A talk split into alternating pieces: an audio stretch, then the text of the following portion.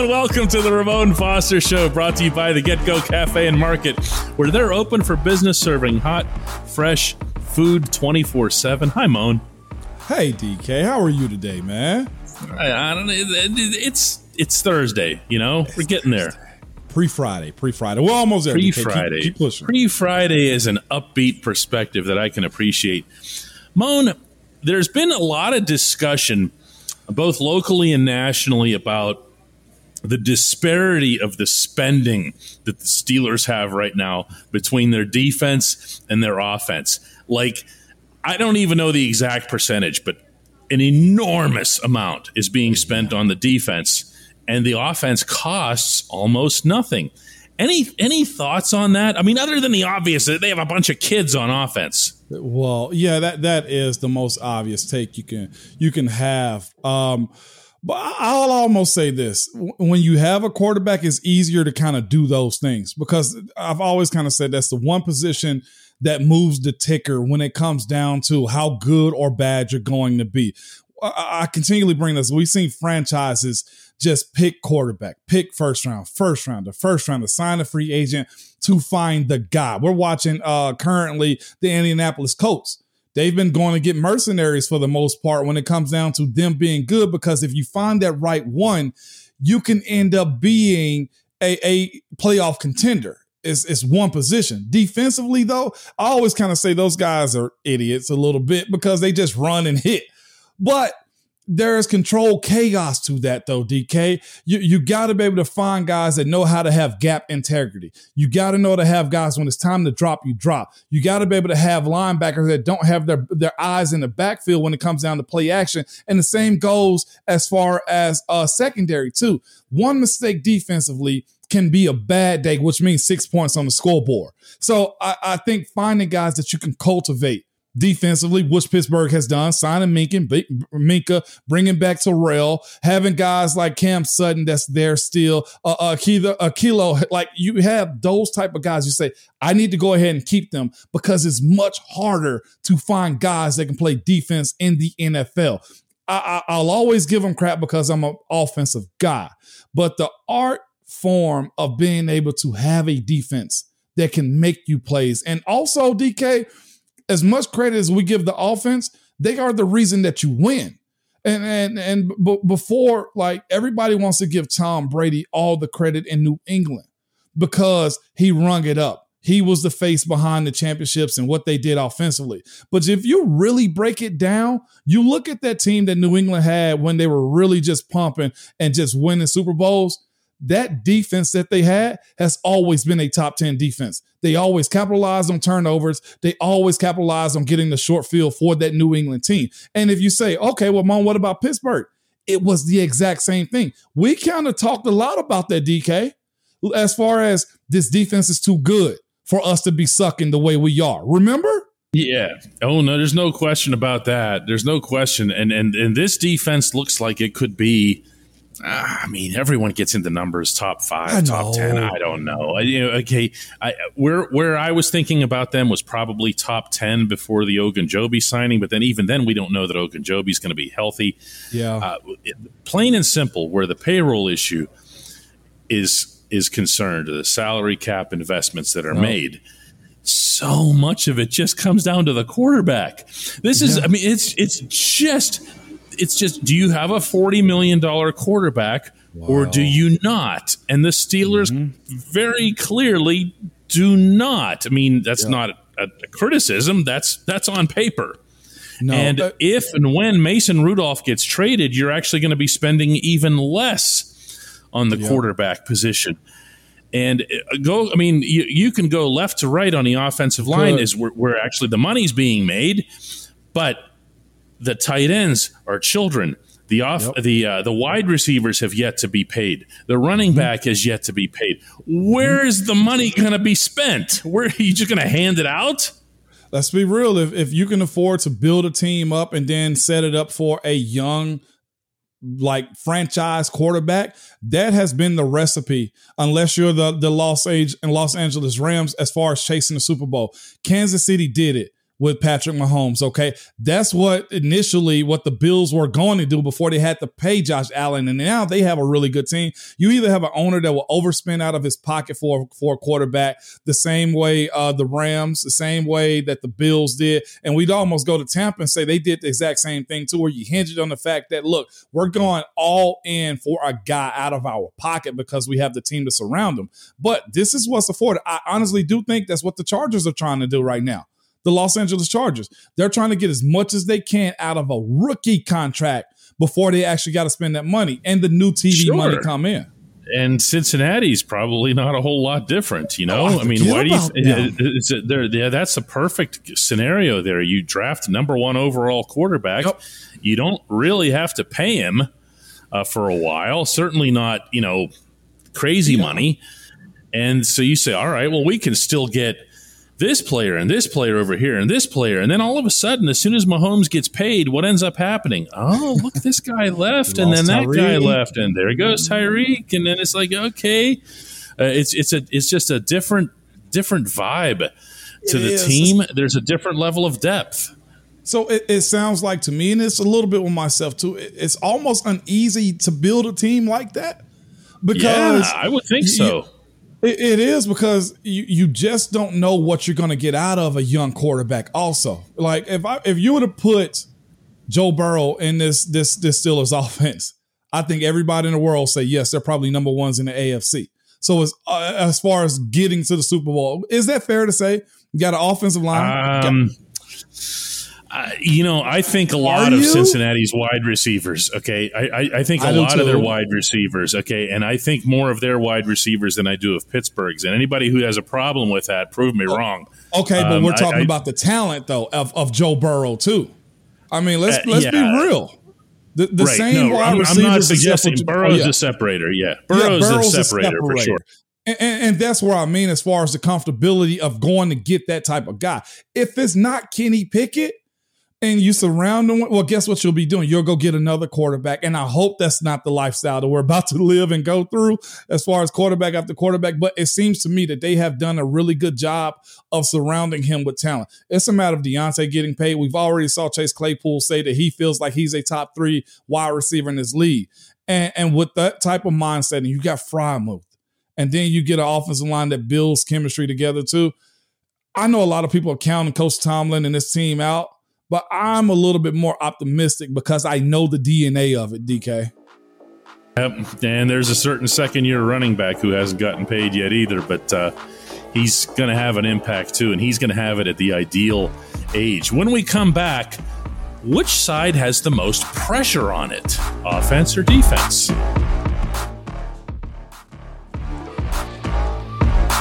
Welcome back to the Ramon Foster Show. And, and Ramon, we're talking about offense and defense and comparing offense and defense. And remember the talks, and I think this is what you were referencing in the first segment that we used to have about, you know, we're we're out here and we're scoring a zillion points, and, and know, it'd be nice if some we didn't have to score a zillion points every game. And you were trying to find gentle ways to say it would be wonderful if the defense would just be, you know, okay.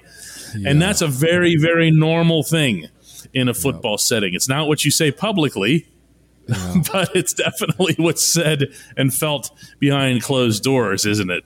It is, man. And and like you said, those are private thoughts you have, the team within the team type of thoughts. Like I can have individual goals within the team concept. I think offensively, we can have goals and be good within the team concepts in hopes that our defense or special teams is going to back us up. So you, you ask the question, you know, where's the pressure? Who has the most pressure when it comes yeah. down to it this year, man? And and I honestly do think it's offense. Um, there's so much that's that's unknown about one what the quarterback is going to do. Wow, I was not expecting that answer. I, I, got. It's not often that you like where you surprise me. Like I thought, wow, I, really? I don't know who I'm turning into, DK. I don't know. I, I say the offense has the most pressure because the defense is a proven commodity at this point. They just are. You know, if health and all goes well, even Devin Bush getting back to his old form, this defense is going to be daggone good. It, it, just is. And I don't care what anybody says about it. I, they're going to be good, man. Uh, where you rank them, that's neither here or there. As long as they get the job done, is how I'm looking at it offensively though and this is what we we've had these conversations I, would go up to you or you come up to me and i'd just be like man we're we're scoring tons of points and we're also giving up tons of points too and we kind of saw this a little bit from the Steelers offense last year. The defense would get turnovers on the short field and you get a field goal or you get no points or there'll be another turnover. And that's something that kind of bothers you as a team. It bothered me as a teammate sometimes where even for us, when we were just trying to figure out where we were going to be offensively, there were times in which I felt bad for our defense because we were stagnant. We couldn't move the ball first, second, third down, we might have got four yards. And you feel that pressure as an offensive player because within that defense and that offensive side of the ball, you think to yourself, I got to be a good teammate. DK, if you give me the ball on the 40, 40 yard line going in, and we net nothing, you got to feel that pressure. And that's where this team is going to be, I feel like, yeah. this year. And, and, and look at it also. Offensive line got broke off if they're having a bad year, not able to run the ball, what are they going to say, guys? We got what are we going to say, DK? And, and, as much as guys say I don't pay attention, and this, I'm gonna be. We kind of we scan the papers, we get the tweets. You kind of know what the consensus is from your fan base, and there's a lot to be had. And the other guy, Mitch Trubisky, if he's QB one on day one, the pressure that he needs to have a second career is to be heavy. I'll tell you what. Here's how I feel about pressure, Mon. I, I, I feel like, and I see what your point is regarding the defense. They're just expected to be good, and now that you have, um, you know, Keith Butler was, you know, he'd been around for a while. Let's put it that yep. way. And when you're talking about public pressure, that what what piles up on the coordinator over the course of time is unlike anything else, even what's on the head coach. So I think that with Teryl Austin there, with Brian Flores there, with the defense looking solid, I agree with you. I, I think it's going to be something where it's just expected. And you know yeah. what? The truth is, it's probably just going to happen. But I can't even put pressure on offense. I put, I take, here's why. Really? I take all of the concepts of pressure and I roll them up in a big wet ball and I throw them all at Matt Canada. Everything is on Matt Canada, Mon. Let's not pretend otherwise, okay? Because this was the way this was all supposed to be. Remember? Yeah, Here's your yeah. Uh, you wanted a mobile quarterback. You wanted somebody who could roll out. You wanted somebody yep. who would do play action. Okay, here, here you go. Oh, you wanted to run the ball. Oh, here's a first round pick. Just That's went fair. to the Pro Bowl. Uh, you wanted a better offensive line. We just pumped $40 million into it. Where, what, where, are your results? You wanted a tight end? Here's Pat Freiermuth. How about wide receivers? George Pickens was just yeah. added to the guys you had. Where's the pressure there, Mon? It's not yeah. on the players. It's not yeah. on the players. It's on the coordinator. I really I, I, believe this. I, I, I so I'll add that into the to, to my to my offensive side too. You're you're 100 percent correct, and I, will mention this too. I saw a clip where Coach Tomlin mentioned, you know, uh, speaking of just non pedigree type of stuff when it comes to coaching. Um, and, and I kind of retweeted it also, and I, I put a caption behind. it. I was like, a lot of times players get into situations where coaches use excuse where he's uncoachable. I need a better guy. No, no, no, no. To your point, you're saying this it's on you to coach. You're paid to do it. I don't want to hear no excuse about how young. I don't want to hear an excuse about their new guys. You're not into any of that. What is this? Year three for him? Or year two or three it for, is. well, it's year two at coordinator.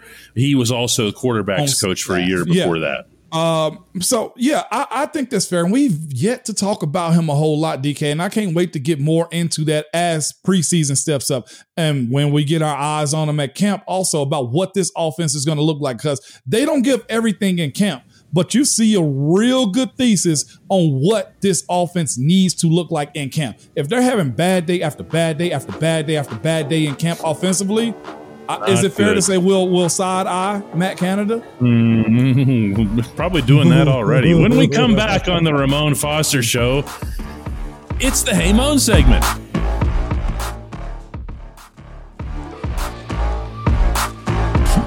Welcome back to the Ramon Foster Show. It's time for the ever popular Hey Mon segment, and today's entry comes from a comment on our site on DK Pittsburgh Sports. Mr. G says, Hey, little Foster. Oh, wow. People have good memories. little Foster. It rains, little it still Foster rains. Lives on. The other day, DK wrote on the site about our, our two young defensive line guys. He said that DeMarvin Leal is a stronger pass rusher than run defender and that Isaiah Loudermilk is the opposite. So my question is, which is the harder skill to master?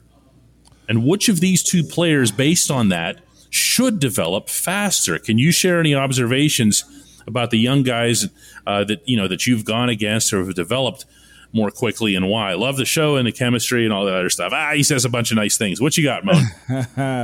as as far as which skill is is is harder to to keep up with, I would probably go with the pass rush because the moment that you can't do that skill, uh, the moment they'll find somebody else to do it for you. Um, if you come out of college and you are a in college, I think a lot of sacks. It's like twelve in a year, and you never actually tap into that in your career in the NFL, you're known as a pass rusher. You better be able to do that at the next level. It should translate over uh, simply because that's the one thing that you're good. And it's also a high value situation too. This day and age, with the way quarterbacks air the ball out, the way wide receivers are involved in the passing game, and the way they create for them, the quicker you can get to the quarterback, the better it is for you as as a pro. Now, the run stopping aspect of it too that simply comes down to to technique sometimes. One of the best run stoppers I've seen was was Hokey Bro. He was always good at holding his point, holding his pivot, and just doing his job. Again, we kind this would be this would be Chris Hoke for Chris those of you who wouldn't be able to line up what a Hokey Bro is. He Hokey does that bro. though. I do that. I'm bad. That's teammate talk right there. Sorry about that. Uh, uh-huh. But he he was so good at it to where it, it was a value. Now the, the opposite side of it is you can be real good on first down, stopping a run, then a second and 10 and turns into a pass rush. That's where, where I said the pressure to be good at getting after the quarterback, it really ramps itself up simply because you don't have to be good at just one time being on the field. You got to be good on second down, third down, and then you may have to stay out there again for first down, depending on what type of set you are in. And and and this is the other side of it too. If you got a real good run stopper on your team, teams will find ways in the personnel to get you off the field too. So again, it's better to be good at the pass rush in today's NFL than it is the running game, simply because you can find ways off the field if you're just good at that one simple thing. So with Loudermilk, it's, it's in his best interest to really develop that discount because having a young guy like Leal is something that's going to be a challenge. He's going to feel that pressure. Loudermilk is going to feel that pressure of, well, man, I got to find my spot on this team. And it's got to be in one on one pass rush in camp. It's got to be showing up in the preseason games, too. If the run skill, I, I, run stopping is just a, is just a bonus right now. Yeah, that's uh, it. It feels like to an extent in, in all of the conversations that I've had with players on both sides of the ball that the other component in this is that pass rushing involves certain physical tools yeah. that might or might not be there for a certain player. We talk about separators. This is a separator. Usually is a separator a lot earlier in your career than when you get to the mm-hmm. NFL. You either have that quickness or the quick twitch or the ability to carry a certain amount of weight to get to the quarterback, to close on the quarterback. And if you, I, I, whereas run stopping, just to complete the thought here, whereas run yeah. stopping, and, and we hear this from Cam all the time, is you know, stay in the stay in the gap, in gap yeah. integrity, stay, stay, stay. Well, a lot of that that's just up here, you know. Yeah. Yep. Um, and I'll say this as far as what's value and, and uh, how how it's kind of viewed. I don't think anybody really batted an eye other than the school he came from out of college. But when Alex Highsmith came in and you saw that flash of pass rush, you saw he had hip flexibility. You saw he can bend and at least get to the quarterback. I feel like it kind of made you easy in in the way he was going to transition into this Steelers defense. That's just one guy in particular. When we talk about value, DK, and again, what what was one of the things we had to speak of when it came to him? Oh, he's got to get stouter in the run game. Well, guess what? We can work on that a whole lot better than we can his pass rushing skills. So I'm appreciative yeah, of the fact. Yeah. Yeah. That, that's the way to look at it. I mean, that's the whole, I mean, James Harrison used to say that regularly. If you if you you're talking about sealing the edge, that's not an option when you're playing for the Pittsburgh Steelers. No. You can't just be a pass rush guy. Um, you know, I think back to you know the last guy that the Steelers had that was really just completely one dimensional on the outside. You have to go all the way back to Kevin Greene. Uh, I, I, think you know. I mean, to an extent, Jason Worilds wasn't the greatest run sealing right. guy on the end. He was able to get to the quarterback. Now we're getting to outside guys, which is a completely different discussion than what was brought up. So it, well, it, the, the, defensive line pass rushing. Go ahead, Mon. I'll just say this one guy that I had a huge respect for, and you when I mention his name, you're gonna be like, yeah, and I, I describe his job, Gerald McCoy. He stops the oh. run on the way to the quarterback. That's how you look at him. Fletcher Cox is another one. Stopping the running game on the way to the quarterback. You the ones that are dynamic, Cam Heyward even. Stopping the run on the way to the quarterback. That's, That's a really good want. way of looking at it because I think when when Cam is at his very best, yeah. he's just he's got both of those pterodactyl wings out and he's just taking bodies with him.